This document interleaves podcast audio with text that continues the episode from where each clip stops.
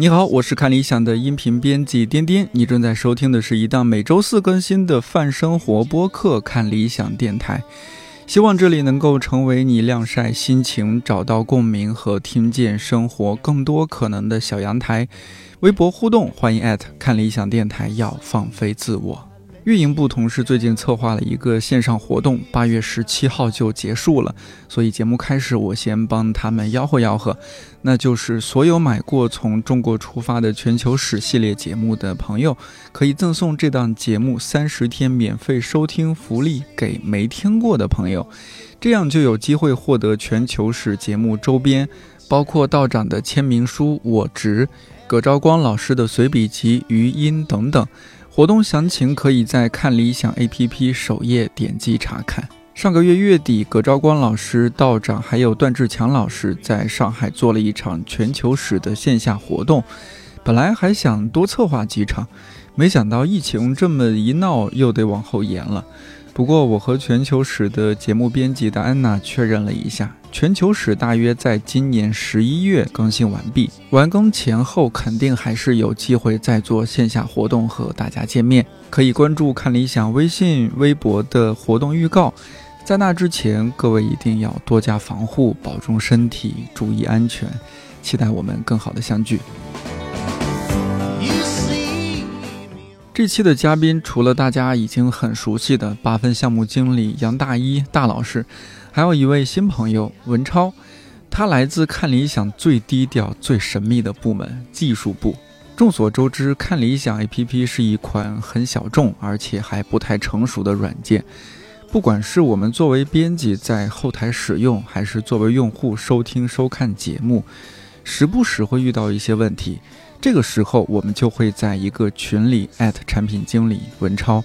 而文超也总是非常及时的回复每一个问题，必要的时候请程序员同事帮忙解决，大家一起工作非常顺畅。说实话，我对产品经理这个岗位不太了解，而文超从互联网大厂来看理想也不到一年，除了工作，我们私下交流很少。我邀请他来聊聊和看理想的故事。还有刚发了新版的看理想 APP，相比之前有哪些变化，以及我们为什么要做这样的改动？文超还是一位资深的播客用户，节目最后推荐了一些和互联网创投相关的播客，或许你也可以找来听听看。我们今天主要聊的就是交流一下育儿经验啊，我走了。呃，因为我们公司你看男生少，这是一方面，然后另一方面就是很多男性同胞啊也没有生孩子，反正就嗯是吧？没有这个打算，对，或者说没有这个打算。但是超哥是上次我们开年会还是开什么例会，我才知道你是新晋奶爸，对对对，新晋奶爸是吧？是的。然后你说愿意交流这个育儿经验的，可以之后和我交流。估计之后也没什么人和你交流。嗯，对。对，公司不管男生女生，好像有孩子都比较少，非常少。嗯，现在你孩子多大了？一岁半，一岁半啊。嗯嗯。哦，那你工作也不知道和这个家庭平衡的怎么样啊？就来看理想还挺轻松的，还能够比较好的平衡。是是是。哦，把这句剪到片头啊，这个很重要。就一个产品经理来到了看理想之后，觉得哎，这样工作挺轻松的，还可以很好照顾孩子。对对对。有双休吗？那当然，这个这个我觉得是一个好事儿。嗯，就是我们现在都觉得互联网大厂，包括做互联网的人都非常的忙，九九六甚至大小周啊，不能照顾家庭，很多亲密关系也受到了一定的阻碍和困扰，包括对孩子还有很多愧疚，甚至是这样。但是看理想就是一片净土，嗯，又可以打一个招聘广告，我们不加班，周末双休，平日也不加班，尽量按时下班。而且我跟我们组的同事也都说，就是。工作完了就准时下班，别在这耗着。只要是完成了工作的要求啊，然后完成了公司的这个考勤的要求，其他时间就自己安排，尽量早点下班。是在节目里，我觉得必须得澄清一下，就是因为我平时经常在电台里边传递一种信息，就是哦，我加班很多。呃，但我必须说，这确实是，比如说我一段时间因为有季播节目，它这个工作量突然上来了，这是一个比较阶段性的。比如说那，这个季播节目结束呢，我还是有段时间，接下来就可以稍微舒缓一些，也还是有双休的。最近比较辛苦，对，最近比较辛苦嘛，是这样的。像大老师就是我被楷模，呃，每天这个朝九晚六，呃，还是朝九晚七，反正准点走，准点来，准点走。对，我就一般是九点半之前就到了，然后六点半就准时下班嘛。早来早去的一个按时下班的人，对，有夜生活特别重要。我觉得录自己的播客 啊，我觉得对。还有一点就是，我们互联网公司很多事情，其实你在家也能处理啊，是对吧？很多东西我们基本都在云上，在服务器上。这这不懂啊，这是文超的专业。但是我觉得，嗯，很多事情，比如剪剪个节目、上传个节目，后台文超这边搭建的很好，之前同事也做的很好，给我们很多便利。我回家还能弄，对吧？是是是，都怪我矫情，非要来公司，因为在家家里太舒服了。工作对工作效率会变低，在公司就会高很多。是是是，我我因为家里有孩子，所以我之前 对对对，就之前不是有一天那个七七月一号是公司不是说在家工作嘛，我就来公司，因为在家我记得工作，我记得我记得那天我也来公司了，嗯，因为我觉得工作还是要在公司，我比较有状态，在家里我老想一会儿看看我的花儿，一会儿听听音乐，一会儿喝喝茶，你 说那个就跟个自习室似的公司。对对对对对，公司这种状态好。啊，刚刚我我这个说的对不对？就是你看我们这一个公司的，我也不是特别了解，就借着节目，咱们好好交流一下，交流一些工作内容及工作以外的内容。我说你是产品经理有问题吗？应该没有问题，没有问题，确实是产品经理。对，因为就我们同事之间聊天，有时候有些疑惑，说咱们公司到底是不是互联网公司？嗯，说是互联网公司吧，好像没有那么像。你说不是互联网公司呢？就咱们也做互联网产品，对，也做互联网产品。嗯，该怎么说？有有一种定义是说我们是偏内容的互联网公司。嗯，我觉得我们像是一种农耕型的互联网公司，农耕还处于农业社会的互联网公司。对，嗯，反正我之前是觉得其实也不太算互联网公司，我觉得还是更多的是家内容公司啊。我们其实这个产品也是以内容为主的。啊，有这种定义没有？就是一个以内容创业为主的互联网公司，你可以这么说，也没有这么说对对，因为我和大一一直都在这种偏文化类啊、媒体类，但文超你就是一直是在这种互联网的公司啊、大厂啊什么的，是吧？是的，对，就是看公司。其实我我之前有一个概念是说，看公司的后缀。互联网公司一般叫什么科技术有限公司，是吧？科技有限公司，我们叫文化传媒公司。对，文化传媒有限公司，这就不一样。对对对。其实我对产品经理印象一直特别模糊。嗯。我当然知道，好像是有一种说法说产品经理是背锅侠。嗯。呃，是吧？就很多事儿就没做好，这个产品没弄好，就怪产品经理啊，他没沟通好，或者他没想好，导致大家白忙活一阵子。嗯。我我粗浅的了解啊。具体比如说这个产品经理是干嘛的？你能大致介绍一下吗？对，我觉得你说刚才说的这个概念还挺对的。其实是说他要去设计整个大家要去干什么啊？如果他错了的话，那他的成本就很高，就所有技术就白开发了，或者后后续的工作到线到线上也有很多的问题。其实都是这个产品要负一定责任的啊。对，然后在你说背锅侠这个事情，其实在不同公司也有不同的呃。锅的大小不一样，锅的大小不一样嘛。就比如说在大公司，它甚至还需要去互相之间有更多的协调和沟通的工作，跨部门的。我理解就是大公司有各种推锅的。对对对对，大大 老师很懂。嗯，协调和沟通就是互相推锅。是是，我说的委婉了一点。对，我我们公司不存在，所以可以放开说。对对对对对，对于我们这种小公司来说啊就比较好，就我就干的比较舒服啊，就是其实游刃有余。就没有那些你不太想做的事情，就是你其实更多的精力是在，呃，真正做事情上啊。那这些事情，你说做的好不好啊？那当然，这个事情是我去做一些决策，会由我去承担这个决策的责任，对吧？嗯，当然，我觉得很多事情其实也是要上了线看数据，我们持续去迭代的啊，所以它其实是有一个持续改进的过程。包括我们前几天开那个一个例一个一个会议嘛，你也一直在强调说我们看数据吧，你一直在强调这句话，就产品经理也会很看数据，很注重数据。对，我觉得可能不同的产品经理不太一样啊，有我我觉得可能会分为两类吧。我觉得对于看数据这部分啊，有一类是叫做创造性的产品经理啊，就是把一个产品从零做到一啊，就是像看理想这个产品，对于我们的来说，我们的创造型产品经理可能是道长，嗯啊，道长是从零。有了这个想法，去构建了看理想这样一个平台，那他肯定不用看数据，对不对？这在这个从零到一的阶段，他一定是靠我对这个行业的认知，我的直觉嗯去决定的。那像我这种，我其实做不了创造型产品经理 啊，我其实更多的呢，或者说大多数产品经理啊，他其实是在别人的基础上，在我去做一些改进。改这个时候，进和维护的感觉。，对对对，嗯这个时候其实就需要比较多的去看一些数据了。对，因为你的这个改进到底对这个产品产生了什么样的影响啊？那在产品的中后期是非常重要的。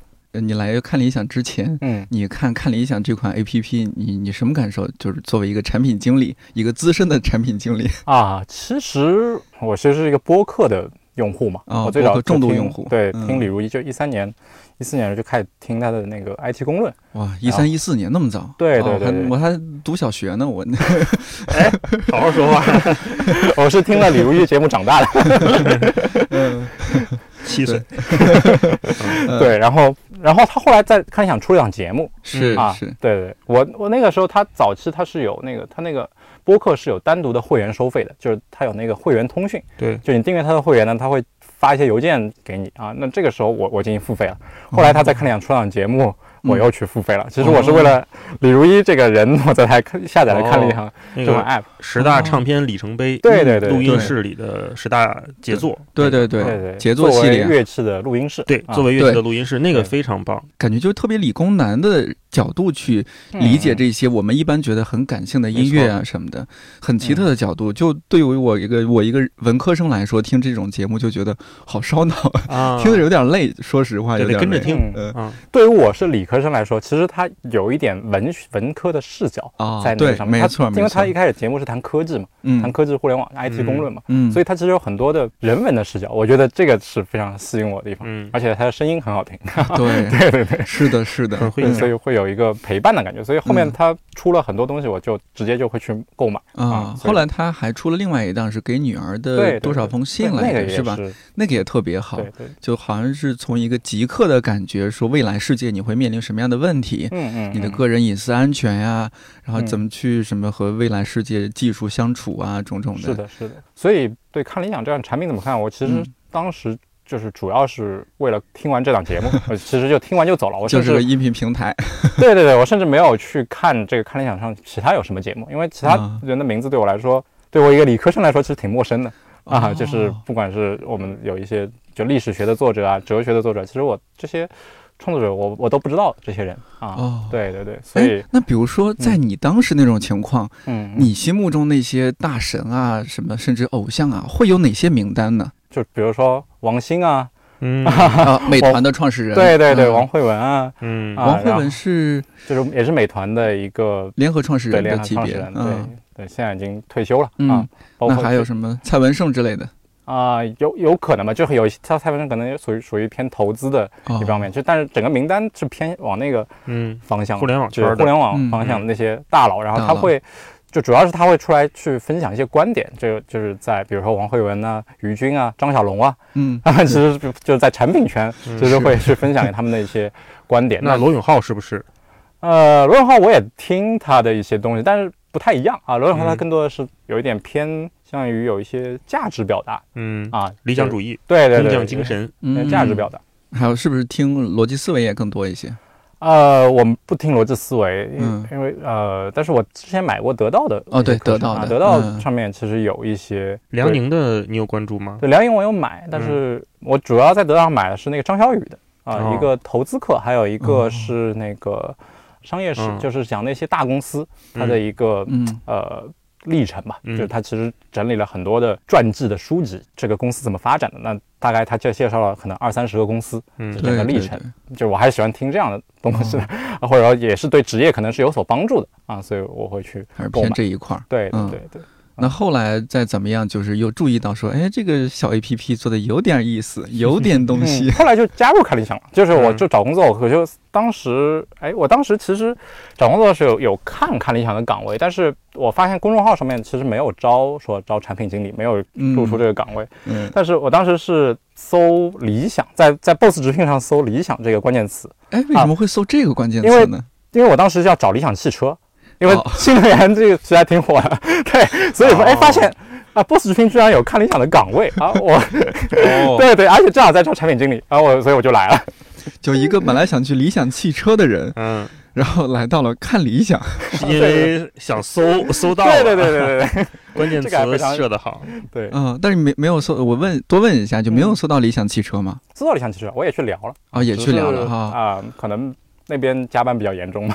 哦，对。对，然后这个时候才开始说真正的这个事情我也能做，是吧？然后正好这儿也有一个缺的岗位，那真正的去研究这个 APP，看作为一个产品经理可以怎么样去把这个事情做得更好。嗯，是的，是的，就是来面试之前，我是整体去看了一下这个 app 的那些体验啊，当然有一些很多小的问题啊，但是那也反正可以理解嘛，因为公司规模比较小。嗯，哎，那我有一个问题，那产品经理听起来好像很万能哎，你又能去做汽车，你又能来做看理想这么一个知识类的或者媒体类的 app，嗯，产品经理就是都可以吗？嗯，其实不太一样，我们把产品经理刚才其实还有另外一个分类维度啊，就比如说是。To B 还是 To C 啊？那 To C 的话就是就直接面向用户啊，To B 的话其实是面向企业企业的啊，就是 To B 的领域其实是隔行如隔山的，我感觉那个其实是比较嗯有行业的深度的。比如说我去做一个给律师做一个平台，给律师做一个平台，或者做一个做一个医生的，嗯。啊面向医生的这样的一个平台，那其实这个其实你就需要在医疗或者在法律上面有非常专业的嗯知识。那 To C 呢，其实。就好一些，相对来说啊，就是因为它其实都是普通用户啊，你可以说每个人都可以对这个，之前有本书叫《人人都是产品经理》嘛，就每个人其实都可以对这个我自己使用的这款产品发表一些意见和看法，而且它有很多共性的部分，就是那可能用户体验啊，或者说有很多看数据的这种转化啊，这些其实都是相对来说比较通的。共性的，对对，所以相对来说 To C 会好跨行一些啊，对。有道理。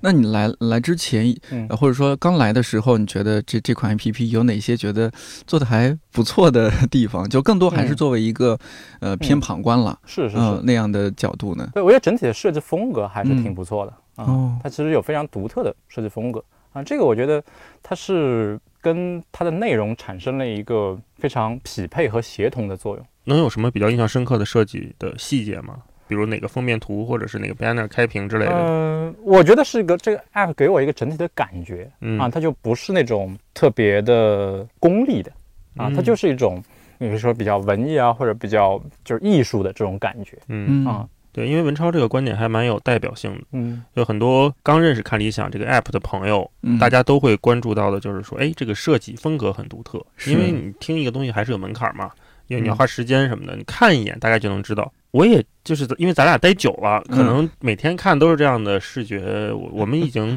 感觉不到了，嗯啊。但是说 如果有新朋友加入，或者是刚认识到看理想的话，那可能大家都是对这这方面印象会很深刻，是就觉得海报设计的有意思啊，或者说一个节目的节目图设计的很有想法啊。就其实你可以对比一下，比如你去对比喜马拉雅或者对比得到，那你风格会完全不一样。喜马拉雅给你的感觉会比较乱。偏杂货铺对对对，然后整个设计非常紧凑，这非常热闹，有点 看不过来。对对对对，就是各种东西这样一股一股脑呈现给你啊。对，在这种就相当于它面向更加大众的用户。是的，是的，其实需要呈现更多的信息在这个手机的屏幕空间上。嗯嗯。啊，那对于我们来说呢，其实它的整体的间距都会比较大，它的信息密度没有那么高，所以成整体的风格跟这个调性都会跟内容比较搭吧。啊，我觉得。核心，因为核心我们还是一个内容平台嘛，刚才说，对吧？其实是一个偏内容的公司。那我觉得这些 App 上面所有的设计，还有它的一些产品的逻辑，它是还是为内容去服务的。嗯，对。你像我是文科生，大老师是理理工男嘛，嗯，但是他是非典型理工男。嗯。文超，我不知道你肯定是理工男，但你这是属于呃，也是非典型理工男呢，还是其实挺典型理工男？就是说，你是不是也虽然是理工男，但是你对这些文化艺术呢，也是有自己的一些爱好偏好的，你也蛮喜欢这一块儿。这一点是为什么呢？就是我之前和公司其他一些同事聊天，尤其和技术部的一些同事聊天，我发现有些人之前真的不知道看理想这家公司，听都没听过，甚至不关没有关注过公众号，也不了解我们这些主讲人。嗯，他就是，哎，反正就，哎，这是一份工作，我过来了，是个岗位，他就过来了。当然也没有毛病，你来了之后也慢慢了解嘛，这也挺好。嗯，但会不会你你是不是属于这种情况？呃，就是你本来也对这些东西感兴趣的。对，我觉得是的，确实可能没有那么典型，因为从我们。招人来说，就其实挺难招的。对于技术的同学来说啊，就是要我们希望招一个知道看理想的啊，就是在来之前就知道看理想，其实挺难的啊。然后还是太小，还是太小。对对，就来之前招一个知道滴滴的，那中国人没有不知道的。哎，呃，文超说的话给我一个思路，咱们是不是也适当开发一些面向互联网人的？这些节目 啊，是吧？像李如一老师那种，就是哎，他能够吸引一部分互联网人，但是呢，他又兼具了一些社文学或者是文艺的气质，嗯，哎，是吧？对我自己其实挺喜欢的，就是我我其实这是来到看理想以后啊，我去听很多的历史类节目啊，比如说全球史啊，可能我又有点会听走神，就听不太下去。但是那种有点科技、有点人文的节目，其实就能让我听得比较舒服啊。哎，包括我们这样的节目太少了，是不是？比如说那个那个张青云的那个节目，我就觉得还挺好的。对法律，其实考研有点偏逻辑啊，或者说有点偏这种啊，对，就比较不是那么的，对我来说不是那么的文科。哦，不是那么的意识流。包括经济学啊，经济学可能也杨杰老师对对，也不是一个那么文科的一个节目，对吧？哦，逻辑性强的这些节目会更喜欢。对，是的，一个是像律师一样思考，一个是像经济学家一样思考。对对对对对，嗯，包括刘瑜的节目我也。听完那个政治学，对对对，我们录节目时候还没有，我们之后看是不是九九月份、十月份会上线一档心理学节目，嗯嗯，因为心理学是它其实其实是偏理科的，嗯嗯，一个学科，那这种你可能也会，对我也挺喜欢，我其实之前也听一些心理学的一些偏心理学的播客吧。啊，就简单心理他们的，对对对，这些你也听啊，对对卖的是吧？对对对，是的，是的。OK，呃，那到现在的话，我看到，比如说像我们 APP 上也有一些意见反馈啊，这些大家也会反馈一些意见，我偶尔会到后台也翻一翻，嗯，看看有没有关于内容方面的反馈，嗯，呃，因为除了评论区，有些人也会把内容方面的反馈反馈到那个意见反馈区嘛，嗯。能不能大致列一下？现在主要大家对看理想这款，确实我们还做的不是特别成熟的 APP，嗯，有哪些建议和意见？集中在哪哪几个方向？我们今天趁着这期节目，请超哥来回应一下。对，我们也在声以声音的方式，产品经理现场 现场答疑解惑，现场答疑解惑 啊。对，其实是之前也看过后台反馈啊，因为其实后台反馈主要其实运营那边在负责整理啊。对的。然后其实有很多是日常的使用帮助啊，就是他不知道这个，比如他购买的时候流程买不了，或者说他这个节目啊听不了。啊，就是有很多这种不知道，比如这个入口在哪儿，他不知道。那其实有很多的日常的这种使用帮助。那这也其实也说明，我们其实在产品的体验上还有很多做的不够好的地方啊。然后还有一些呢，其实是一些订单的处理，就跟支付相关的特别多啊。就是他比如说下错单了，嗯，啊，或者说他需要开发票。啊，这种才需要运营那边做手动的一些订单处理，当然这个可能我不知道适不适合播，因为 如果播出去会不会增加我们运营的工作量？大家都来开发票，可以开发票，对对对对，不开发票送大可乐吗？哎哎，对，就是这种。然后还有一些比较集中的，就是那些功能性的一些需求。之前反馈很多的就是夜间模式，嗯啊，就是那这个我们其实近期的这个版本就是已经上线了啊，就在上个月。我们已经支持了，这个其实也收到了比较好的用户反馈。之前就是用户在晚上去看我们的文稿，就会觉得太亮了，特别是切换 app 的时候，就是其他比如微信啊或者其他的 app 都支持了夜间模式，然后它突然切到一个亮的 app，就会很不适应。对对对对，原来是这样。嗯，我之前因为我没有那个。开自动的暗黑模式，所以我一直都没明白这个功能是怎么回事儿。但是文超说了这个场景之后，我立马就懂，就是他在切别的 app 都是黑的，嗯嗯，然后一到我们看理想，哇，一个很白灰白的一个东西出来，确实很。对我现在就是有这种 场景，就是因为我们小小孩就在床上睡觉，然后我就在床上玩手机，如果太亮也会担心，就让小孩把小孩吵醒，是吧？哦。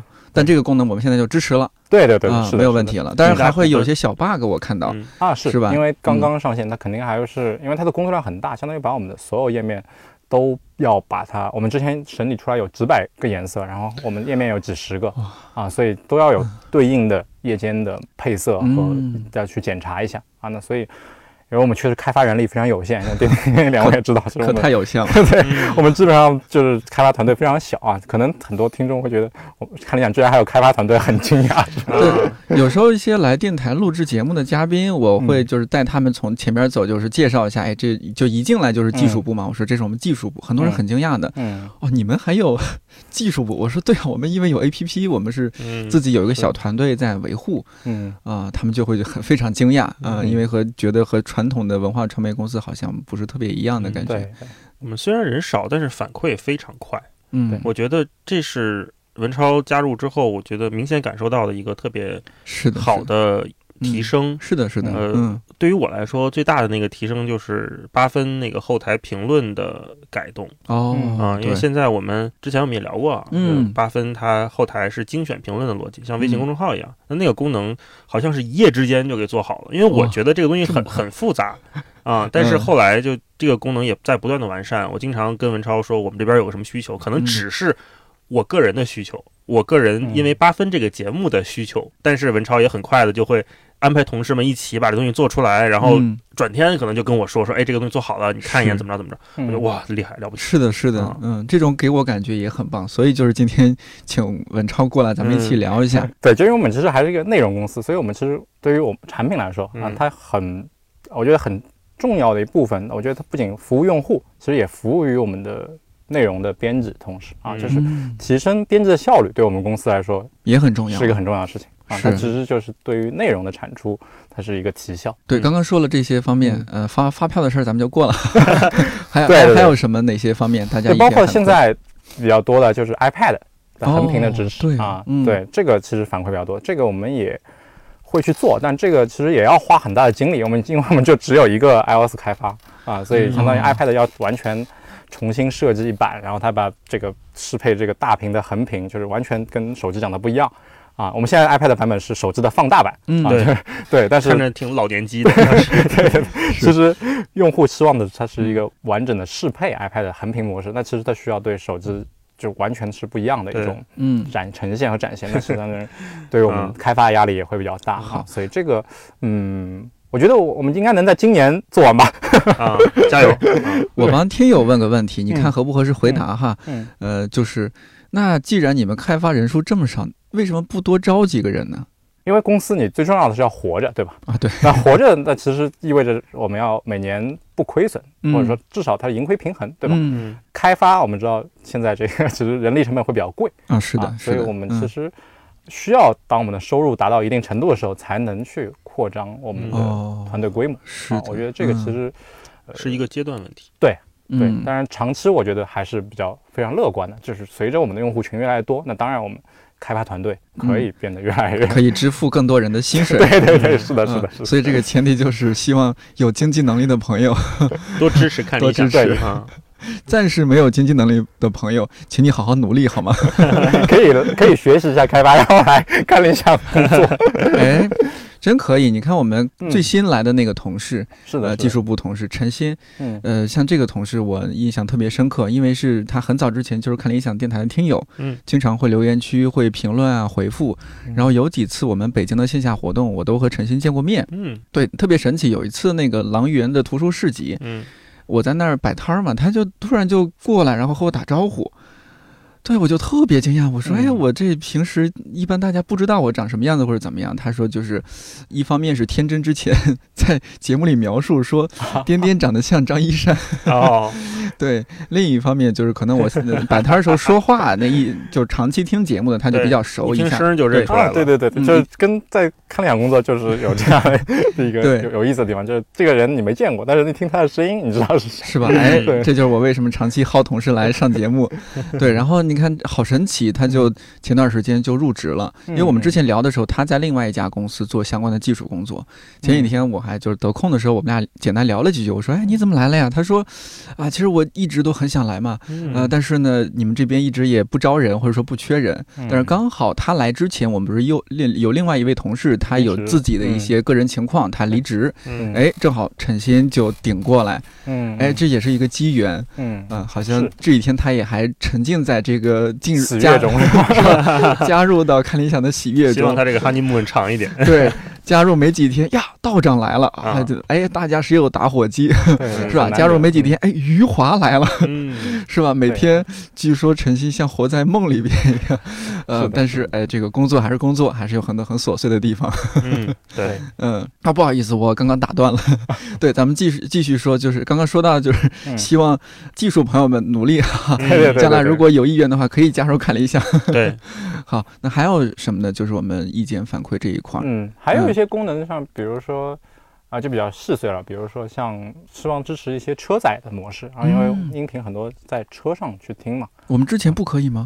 啊，我们是可以的。我们我们之前的模式其实是把车作为一个蓝牙音箱啊，一般大家都是这么做的。是的。但是它提的一些其实是在车的操作系统上，比如苹果有这个 CarPlay 的模式，那这种其实是更加要去，我们相当于为这个车去定制一套 UI。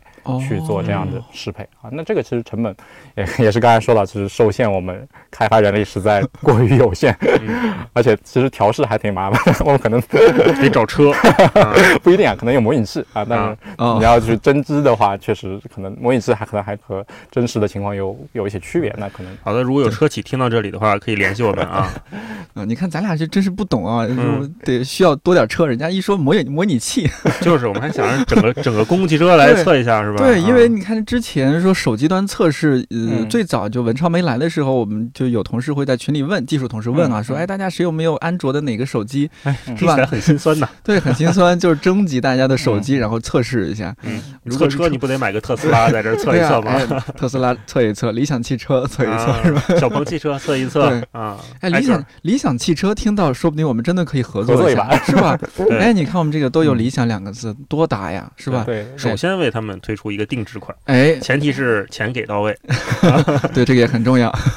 我记得后台有一个，我在这儿也正好回应一下，就有一个长期我们的听友啊，应该也是理想家，叫赵鑫，嗯，呃，就他的 ID 是赵鑫，本名是什么我不知道啊，好像是川大还是哪里的一位老师，嗯。呃，我看到后台他给我们意见反馈，他会自己标序号。嗯嗯。他意见反馈已经标到一百七十多条，还是一百八十多条？对对对，我们有挺多忠实的用户，就是会给我们提建议，就是然后他也会自己标序号，就一下子调提个十几二十条过来。对对对。哎，我先在这儿感谢一下赵鑫老师。其实我们都有看到，包括在评论区，我的节目评论区也经常会看到赵鑫老师的一些评论啊，特别感谢，我都看到了。像他提的很多建议，就哎，我都觉得这是自家人的。感觉的，然后最近我们对于看理想来说，有一件嗯比较大的事儿，就是我们要发新版。嗯嗯呃，哎，看我这个词儿用的还挺专业是吧？发新版是吧？这个动词也用的没问题，叫发是吧？发版 发版哦，对，这个是有什么样的？不一样吗？有什么样的意义？我觉得，呃，我们录节目的时候，这个新版还没有正式上线，对吧？对对对。呃，应该节目上线的时候就差不多就发版了，是吧？是。哎，正式发版了。好，那接下来请我们的产品经理超哥 做一做广告，哎，介绍介绍。嗯，就这个版本其实还是一个挺大的改动啊，就是对于我们之前，我们之之前其实基本上每个月会发一个版本啊，但是，呃，相对来说改动都没有那么大。这个其实是可能我入职以来可以说是最大的一个改版啊。那它主要改的其实是首页啊。那我们知道首页其实是对于用户来说很直接呀，对非常重要的一个页面，它也是整个流量最大的一个页面。那我们想要解决的问题其实是说，之前在首页发现内容比较难。就像我这样的用户啊，我可能就是为了听李如一节目，我就买了李如一这个，然后我就没有去更多的去发现别的节目了。我就走了。那我们是希望通过这样一个机制，说去让用户在不知道想听什么的时候，我可以在首页去发现更多的。我们其实节目有很多，差不多有一百多个节目。如果是小节的话，其实每个节目有都有几十个小节啊，甚甚至上百上百个小节，对吧？我们的时长应该也都上万了。对对对，所以其实我们内容非常的丰富。但是目前的首页呢，它其实比较静态一点，很难让用户去把这些东西东西都展现出来。呃，就之前的首页其实都是一个编辑推荐啊，就是编辑位，然后非常固定，然后你下滑几页就没了，啊而且每天打开感觉都差不多，对，就不变啊，基本上没什么太大变化，可能一天就改一个 banner 或甚至 banner 都不动，可能就改一个每日的今日限免关键日历啊，这种模块是每天会变的，对，其他的一些模块基本上都不太变啊，所以呢，你上午打开这个 app 和下午打开这个完全是一样的，啊 然后你可能隔了两天打开可能也差不多。嗯，那我们现在做成的这个概念，还是说我们期望用户打开每次打开都有一些变化。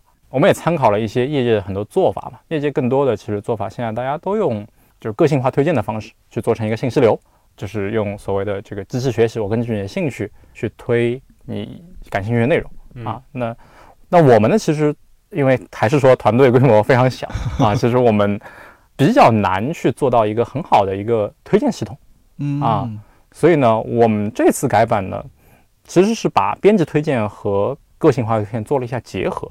我们其实会让编辑把各种节目啊、单集啊做成一些组合，包装成一个主题推荐给大家，一个一个的小专题。对对对，也会包含一些规则的。我们其实不是没有用知识学习的算法去做个性化推荐，但是我们有一些规则，我们相当于用规则去模拟了算法 啊，就是比如说你之前买历史节目比较多。或者说听历史节目比较多，我们可能就会给你推一些你可能感兴趣的历史类的其他的节目或者其他的小节，比如说你之前喜欢这个主讲人比较多，那么如果这个主主讲人有节目更新，我们也会推给你啊。这其实是一些规则，并不是完全用知识学习去做，因为我们做不了。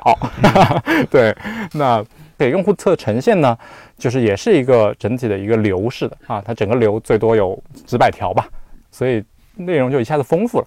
啊，并且呢，每次进来，它整个内容就会变化，而不是一成不变的。呃，我我有一个疑问啊，这也是有时候看到评论区大家说的，就是我们不得不说，不得不承认，就是很多的现在音频平台都会有 关键词过滤机制。嗯，啊，有些时候我我看评论区，有些朋友会反馈说，哎，我的怎么被审核掉了，或者说过滤了，我我的为什么没有放出来，让大家体验很不好。呃，那如果你作为产品经理的角度来说，怎么看这件事情？就是平台去删除一些用户的留言，或者是怎么样，或者隐藏吧？嗯嗯，这个其实它不是一个权利，它本身是一个责任。就是对于国家的法律法规来说，你必须要这么做，它不是你的权利，都是你的义务。对。然后，那你说除了法律法规规定的以外啊，比如说他骂看理想，对吧？那肯定不是法律法规限制的事儿啊。但是做我们作为一个平台。当然，这就看平台的一个决策了啊！我觉得对于小平台来说呢，我们就只服务于我们的这部分用户是 OK 的啊。就比如说你在你开了一家小店啊，那这个事情你你有些东西不想做谁的生意，不想做生意，我就关门了，就这也很正常。但是呢，如果你是一个特别大的平台啊，像你是微信，你是支付宝，对啊，你已经变成对，你已经变成了一个基础设施嗯，用户已经没有办法对离开你。基础设施。那这时候你不让用户去用，嗯。可能是有问题的，比如说我不让你用微信，那你会造成这个人在生活中会非常不便利，就相当于我我电力公司不给你家供电了，对，那对你说电力公司有没有这个权利呢？啊，它肯定跟小平台不一样，对不对？哦，所以你看，我之前做有个选题，不是请那个中国盲协的副主席何川老师来聊这个无障碍化，嗯。啊，他像他们就会和滴滴啊、什么微信啊、QQ 啊这些公司就聊说，哎，你们得这个做无障碍的改进，嗯啊，因为这个有不少的视障者啊用你们这个平台，你你这是基础设施，就是你刚刚说的这个，这是你这么大的软件，这是基础设施啊，是。啊，虽然咱们看理想 APP 还没达到达这个基础设施的级别哈，嗯，呃，是不是最近也在做一些无障碍化的？对，这个我们在做，我觉得这个其实是我们想要服务的一部分人群吧。你说大一点，好像就是 说企业的社会责任嘛，嗯，对。那说小一点，可能就是这个公司的一个价值观。我们认为这个事情，我们希望说帮助到这这群人啊，就是服务少数人啊，而且我们其实也比较契合，因为对于音，我们是一个音频平台。对于盲人来说，或者对于视障人群来说，他其实听我们节目是比较方便的，比较顺畅的。他并不需要去看或者去读屏啊，这种他其实直接听那个音频就行了。那只是我们现在到进入这个 app 到他听到这个节目这个路径上做的还不够无障碍，这个我们其实是在做改进啊。这件事情它其实也要花很大的成本啊，但是我们现在已经在做了，但是我们预计应该是在。八九月份，我们应该能做一版相对完善一些的。那这个时候，我们会去告诉大家，去哎，我们去支持了这个事情。对。我记得道长有一期八分里面，它内容上应该是提到了一些跟视障人士和导盲犬相关的话题。有，嗯。嗯，那集节目评论区就有一位，应该是在这些公益组织或者是这个视障组织里面负责的一位老师，他就过来留言，就说：“那看理想各方面做都挺好的，但是对这种视障人士的支持方面做的还可以再优化啊。”他举了一些，就是说，比如说你那个 logo 后面的标签啊，他好像没有有的没有填，或者有填的不对啊。那条留言尽管只有一条，但是道长就非常重视。他在下一期的评论里面就还重点回复了这位朋友，说他已经立即的就跟咱们的技术同事，应该当时就是跟文超他们有同步这件事情，说那这个一定要立即的去实行它，去改它，去优化它。呃，相比而言，有些问题或者有些用户的反馈或者困扰，可能有一百条都是一样的，或者是有一千个人都提了同样的问题，同样的希望看理想。能更好，当然他们也是为我们啊更好。你你们应该这样，你们那样。但是我们有时候可能不会做。那有些问题可能是只有一条，但是我们很明确的知道这个是看理想应该做的事情，我们就会立即去执行。那这就是刚才文超说的一个公司的社会责任也好，或者是一个公司大家都有共识，就是嗯，我们收到这条建议之后，我们所有人公司的所有人都会觉得这件事情真的非常值得做。这就是一个。我觉得一个好的团体，一个好的公司里面，大家的那个精神是在一起的。嗯，是的，这也给我们做很多决策和推进很多事情带来了很多便利。就是我们都知道有些事情我们该做，有些事情我们可能暂时不是最重要的，就先不做。哦，正好说到这儿，我也想起来有有一条评论我还没有回复，他是说我们这个评论区的留言啊，呃，他倒不是视障者，他老年人，他这眼睛有视力不太好了。他说：“虽然我们文稿区的那个字体是可以放大嘛，我们有这个功能，但是评论区的这个字体好像不可以放大。嗯，他有时候还挺好奇我们这评论区大家其他人怎么说，他也想看看啊啊，我们评论区还不能放大，他是建议我们也改进一下。对，这个我们也是在一起在做这个改进，就是在视障这个人群，因为视障本身它也不是只只针对盲人。”它也针对那些老龄化嘛，对老龄化，呃，视力没有那么好啊，也包括比如说色盲、色就是也对颜色看不清楚啊，或者对。我们平时节目里也一直说，看理想是很注重人这一块的，很多时候我们做内容也会从人的角度去出发，去开发我们的内容，去优化我们各个内容方面的细节。呃，我们这几天聊就是要做这么一期播客，呃，文超也是第一次上，但是我看到我们沟通过程中，你反复强调说我们产品方面也在突出人，嗯，我我也想请你聊一下，从产品的角度，你突出人是集中于哪几个方面，有哪些重点？我们先讲一下我们为什么要突出人吧，就是我我说的突出人，其实更多的其实是突出我们的主讲人。哦，对，其实。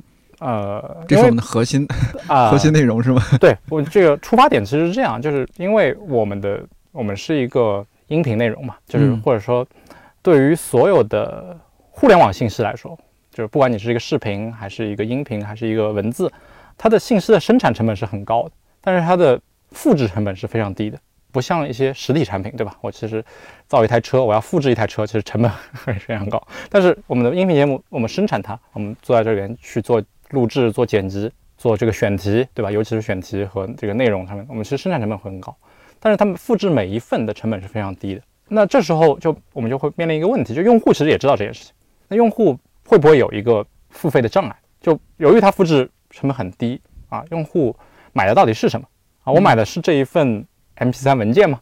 啊，我觉得我们要突出的是这个 MP3 背后其实是有这样一个团队，有这样一个主讲人，嗯，去他们的工作。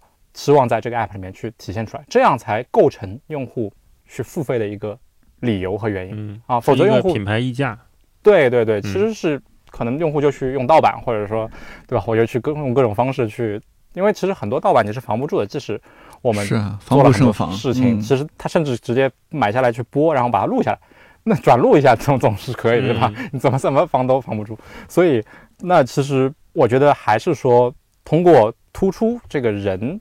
的存在就是，当没有足够多的用户付费，那其实看理想可能就不存在了啊，我们就没有办法持续去，我们就失业了，这样的好内容给到大家了。嗯啊，我觉得用户付费其实我觉得更多的可能是基于这个角度啊，就是我其实并不是说，哎，为了这一份 MP3 买单，我其实是为了背后的人啊，我为了背后后给你们给我们团队发工资，包括这个主讲人带来更多的分成的收入，嗯啊，我去付了这部分钱。对，这是我们说为什么期望说在我们的产品把人更多的突出来，而不是说，哎，你买到就是一个节目，你买到就是一个 MP3 啊，这个我觉得是一种设计上的一个思考吧。那你对就是对用户来说，我们一个新版不是马上要上了？你刚刚也大致讲了一下那样的情况。嗯，呃，你那天你也说了，就是我们这个新版一发了呀，可能也会挨骂。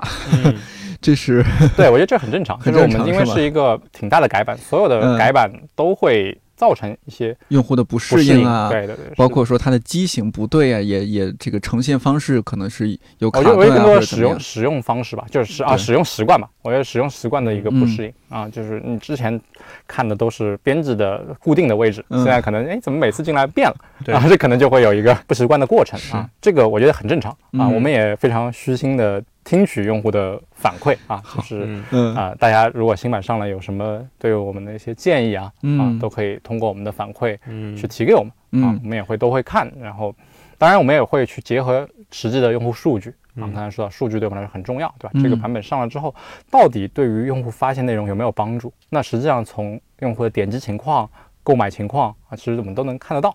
所以我们也欢迎各位。呃，如果说我们这期节目上线了之后，呃，A P P 也已经发版了的话，嗯，大家也可以直接在这期节目的评论区给我们留言，啊，我到时候直接发给文超啊，陈，到时候文超也看一下，看大家给我们有哪些建议，嗯，呃，有时候其实我还挺感动，虽然说有极个别用户啊言辞会很激烈啊，你们这 A P P 太烂了，体验太差了，或者总的来说，大部分用户都是有一种特别护犊子的心态。特别感动，嗯，总的来说就是大家一起呵护这个小产品的，对，我们用户还是非常友好的。我其实之前也参加了一些线下活动，其实跟用户聊的都挺好，就大家嗯。也会提些建议，但都是非常温和，而且大部分用户其实我问他们有什么建议，其实他们都觉得都我们觉得我们做的已经很好了，我也觉得是。也在不断改进，对，当然我们确实有很也有很多要有很多问题提升，因为确实团队就比较小嘛。对，我们的提升主要是这个 多一方面多开发一些更好的内容，嗯，让大家在里边听听开心了啊，然后有有收获。另一方面，主要是这个收入得上来，收入上来才能扩充团队，把我们的体验做得更好。嗯，你说像哎，这难得一个标准的理理工科，还有还是技技术方面的来来节目哈。你说之后这些，你看这个社会技术进步啊，变化，什么五 G 啊，什么会会对咱们有一些什么样的影响吗？之后，我觉得会有啊，就是我们也在看一些这样的，就持续关注吧。当然，我们没有办法去第一个去，或者说在第一批去参与这样的。技术热点啊，嗯啊，但是我们还是希望说我们是不落后的。最重要对我们来说，可能有一个要关注的是媒介的升级啊，就是媒介的变化吧，或者说不一定是升级啊，就是比如说未来可能大家不用音频这个媒介啊，那么大家会用什么样的媒介啊？会不会有新的更好的？对于我们，因为我们是一家内容公司嘛，那媒介对我们来说是一个内容的一个渠道，对吧？或者内内容的承载形式，那这个东西对我们来说很重要啊，所以。现在其实也有一些很多的新的概念比较火，就是什么元宇宙啊、Metaverse 啊这些概念啊。那其实它其实是一种，可能是一种媒介的变化，所以我们也会做一些关注啊。当然我们很难说第一批去 尝试这种东西啊。对，我们还是去看一下业界怎么做，然后我们看看我们能不能也去做一些尝试。嗯嗯，你像苹果最近不是出了那个空间音频的那个技术嘛？就是说，就比如听看理想的节目，现在听众听到的这个。我们大概都是单声道的，那很多朋友以为单声道是只有左声道或者右声道，其实不是的。单声道只是说我们把我们录的时候的立体声压成了一个声道输出给听众，所以你左耳和右耳听到是平衡的。嗯，那现在有的时候，比如我们听一个立体声的播客，你会觉得主持人说话偏。嗯，哦，就有时候左在他他他在你左边，他在你右边，就是听说话这样会有点别扭。如果你听音乐的话是没有问题的。对对。比如你说听一个交响音乐会，你听左耳朵可能是提琴，右耳朵是贝斯，或者在后面是管乐声部，是的，那个感觉是非常好的。那现在苹果他们出的那种叫空间音频，它是在立体声上再升级。嗯，就是比如说你看这个视频，你拿着手机在这儿看，你把手机呃，听众看不到啊，你把手机放在正前方，你是。一个完整的体验。你把手机拿到你的左侧，你会感觉老师。拿到右侧，sorry，拿到右侧的时候，它那个耳机里面的声音是是以右边为主，你会觉得你不是在戴耳机，你是真的是这个音声音声波是能上向你波动过来的。那这种技术它未来可能会实现的更多，包括我们现在在杜比影院听那个非常磅礴的或者是真掉地上的声音。我有时候在想，就是比如说我们做音频节目，未来如果你做类似于声音纪录片似的这样的体验，我们可能就不再是做单声道，而是一个可能我们拿一个很简单的设备就能实现我刚才说的这种空间音频，给人营造出来那种非常强的氛围感，非常颅内高潮的啊，对，那就很很有趣嘛。那像这种技术，未来可能我们都会实现。包括其实我刚在刚刚加入看理想的时候，就在跟道长聊一个关于 AR 和 VR 的一个设想。嗯，当时道长也在想，我们做一个类似于叫吴强美术馆这么一个项目。当时又想请吴红老师一块儿来合作，但是因为那个 idea 太早了，有有时候我觉得就是你 idea 和时代发展，当然是肯定是得匹配，你才能执行下去的。嗯，未来可能我们像文昌说的，如果我们不用音频，都用视频，都用那种投影或者投在视网膜上的技术的话。那可能我看到的就是一个立体的一个东西。那看你想可能就不光是做一个 MP3 这么简单，可能我们做了一个是一个 VR 或者 AR 的一个视频一个东西出来。那未来的想象是不可限量的。那再包括现在像的带宽越来越宽，然后流量越来越便宜，大家能接受到的东西也越来越多。为什么说现在的音频播客或者是这种我们做的这种付费的音频节目，它能被更多人认识到呢？那天我想跟降噪耳机也有很大的关系啊，因为以前我们戴苹果那种。白的那种带线那种小耳机，嗯，你其实不带降噪功能，你在地铁上或者你在很吵的环境，你听不到人声的，就是人说话是听不到的嘛，因为噪音太大。所以你听歌是成立的，因为你听歌你不需要那么强的信息量的输入，陪伴就行。这耳朵听不见，不影响我听这个歌。但现在我在地铁上戴着降噪耳机，嗡一下就没有没有声音了，那我可以清楚的听到颠颠在这说话，对吧？清楚听到文超在这说话。这个时候，那。语言这种纯语言的音频内容，是不是它又有了一个新的成长的机会？是，就类似于这样的，从小到大的这种迭代，我觉得在技术和内容的平衡上面是非常有意思的。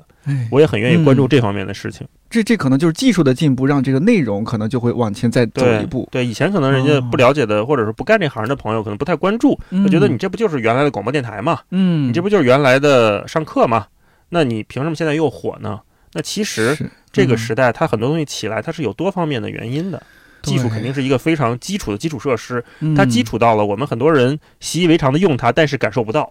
嗯，包括我们这个看理想这个平台，嗯，做内容付费或者说知识付费，嗯，其实在移动支付起来之前也是不成立的。啊，对，您想想，我之前要。我可能在在最早先一开始用互联网的时候，我要给一个内容去付费，我其实是需要去银行汇款的。对你当当年买什么卓越亚马逊那个 卓越网买买书贝塔斯曼会，哎呀，这暴露年龄了，贝塔斯曼会员，还有那个拉卡拉，对对对对，啊，对，所以现在其实支付变得非常方便，所以大家在去获取正版内容，嗯，是变得。成本就降降得非常低啊，所以这个也是说为什么最近支持付费啊，或者不是最近了，就可能是这几年吧，对这几年。啊，对，或者说对我们看理想本身，用户付费是我们最重要的收入来源嘛，这个成立也是有一个背后的一个技术的支持。谁也想不到，四 G 来了之后带动的是移动支付，是对吧？那五 G 来了，五 G 来了之后，我们都觉得网更快，下电影更快，跟三 G 的时候遥望四 G 一样，但肯定不止这些，不止这些，肯定有我们现在完全想不到的新鲜好玩的东西出来。无人驾驶啊，还有什么物联网啊？对，哎呀，我 最近还有好多大佬上太空，然后对，太空太空公司都上去了啊。我觉得我们有生之年能实现永生，我话放在这。啊，哎，我倒不是很期待永生。之前确实有个数据，就是好像是每十年人人类的平均寿命会增加两到三岁。哦，就是也就是说，你你大概你可以根据这个数据算出大概哪一代人是会可以获得永生的。哎呀，那我能活到一百五？可以。你想现在就抓你几个音节，就能把你的声音复现出来。哦，那再加上 AI。比如说像颠颠有这么多这么多期节目，对吧？那可以给喂料了，给那个对你给 AI 喂料，就出一个电子版的颠颠，可能永远能在线。哎，这个好像黑镜拍过这一集，跟小度小度似的，对吧？欢迎大家来看我听我的演唱会。那你这相当于就是某某些层次上的永生。嗯，这个难得超哥来我们节目啊，我觉得最后。呃，我们平时聊的确实太偏文科了，就是文超能不能给大家推荐一下？就作为一个理工男，作为一个产品经理，嗯，你平时会听哪些播客？嗯，呃，看哪些大家呃常规的手段能看的网站？嗯，大家也适当了解一些，关心关心一些技术的进步啊，关心关心我们的未来会变成什么样子？嗯，我其实播客的话就分几个阶段了，最早就是听那个就是 IPN，就李如一那个播客网络个系列，对整个啊系列旗下，嗯。因为当时播客内容供给太少了，是。就我经常当时听播客就是等更新，而且很多节目又没有更新，我就重复听，嗯，一个节目一个一个节一个一期节目我听个两三遍都很正嗯。常。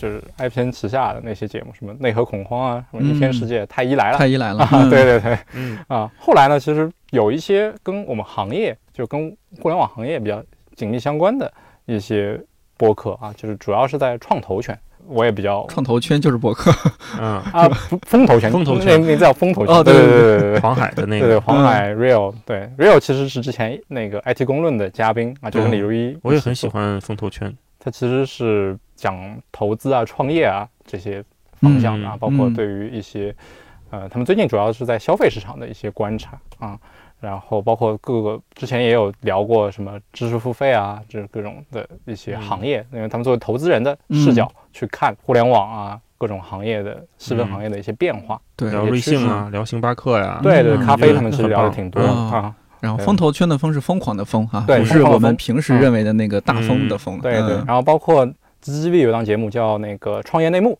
哦，对创业内幕那个我嗯。也听的比较多啊。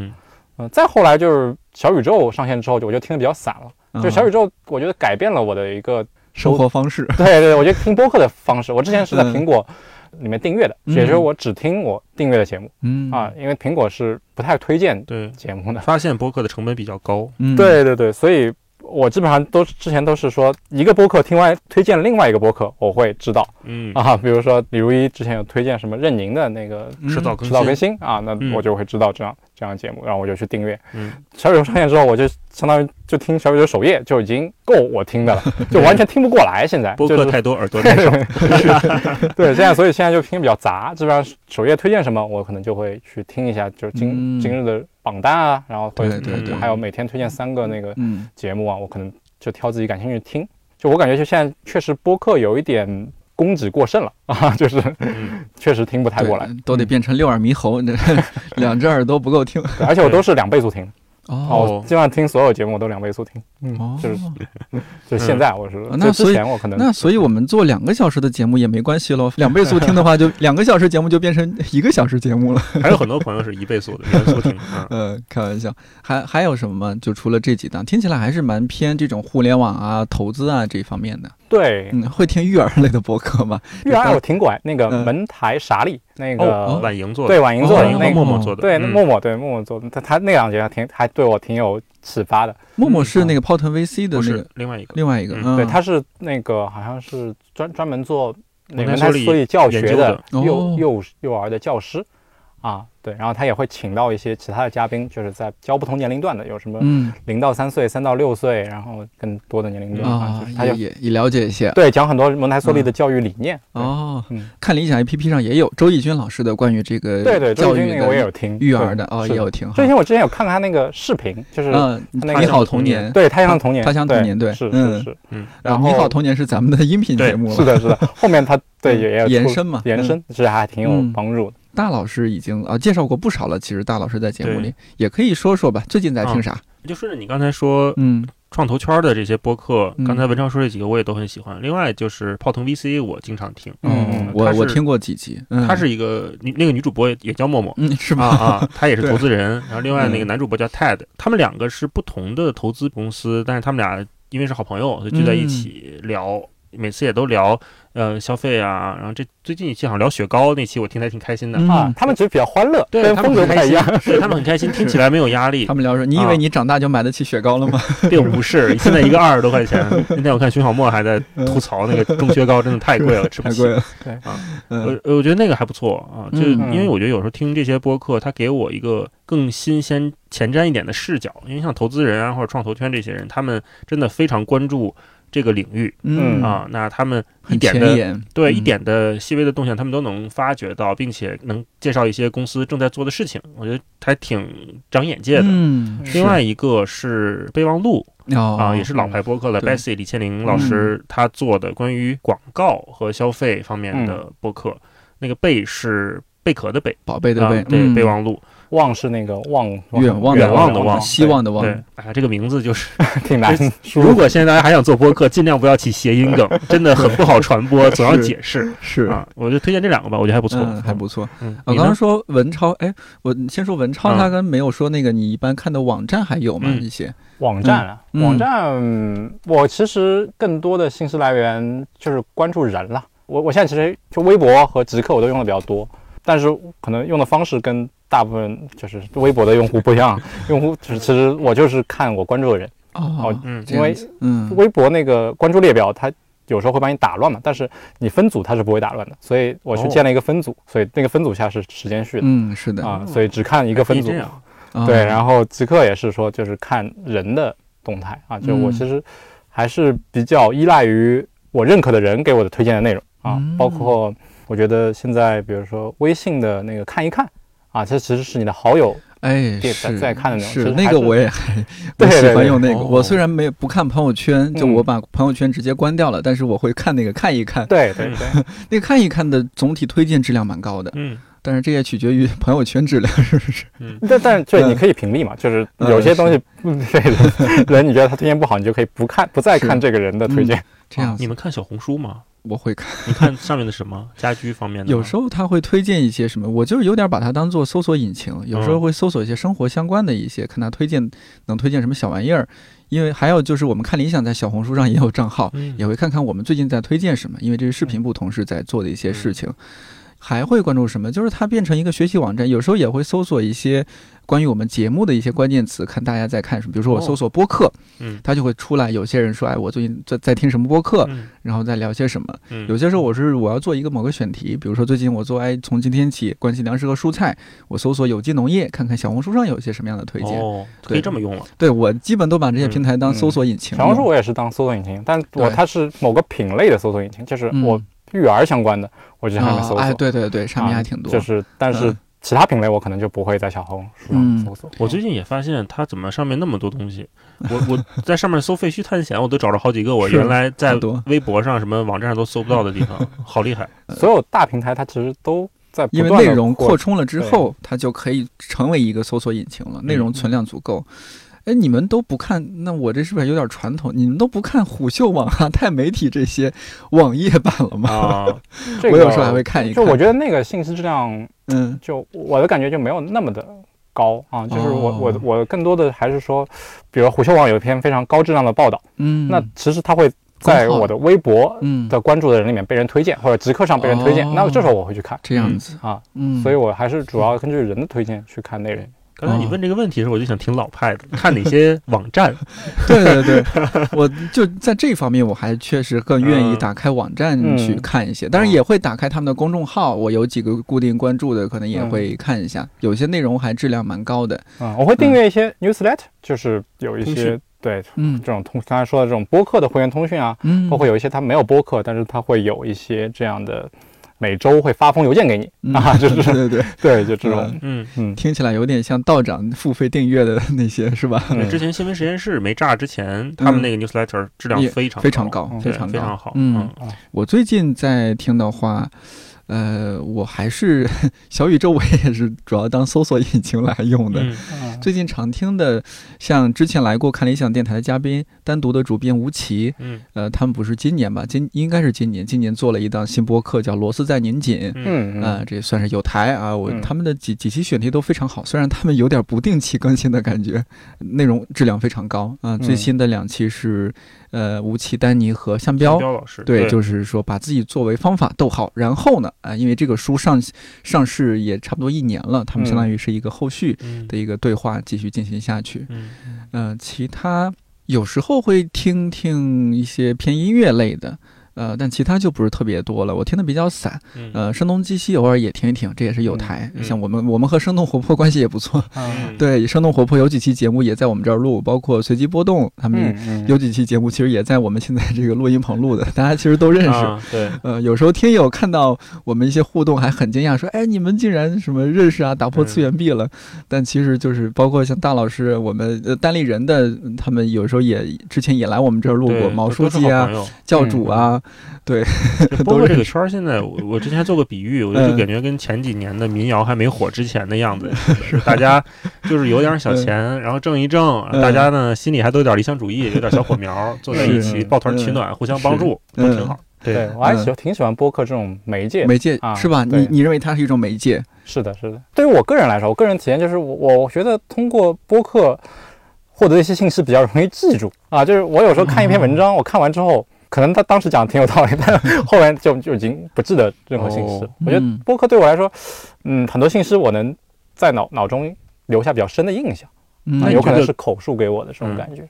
对，你说是口述这个，那你觉得跟单人的播讲，比如说现在看理想做这付费节目，它有有什么区别吗？或者给你听感上的不一样？你说播客和我们看理想节目是吧？对你比如说听完一个东西，就是否能记住内容这一方面来看的话，体验上。差不太多啊，就是播客其实它会区别，可能更多的在于这个东西的系统化的程度。播客很多时候它其实是在比较轻松的氛围下给到你一些新的观点或者知识。那节目呢，其实就会有更高的心理的成本，你要做好说我现在要学习，对不对可能这种准备啊，说我去会去听啊，它需要你更加的集中一些注意力。啊，如果你这种注意力不集中，可能会比较容易。走神，那播客有时候就走神，也就走神了，也无所谓。对对，无所谓。行，我觉得今天聊的差不多，我们期待下次真的请文超来聊聊育儿，育儿心得。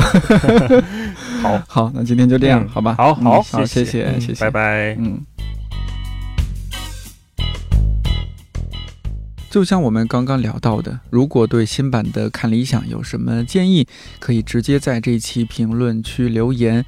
技术部男女同事差不多各占一半，所以千万不要以为只有技术小哥哥。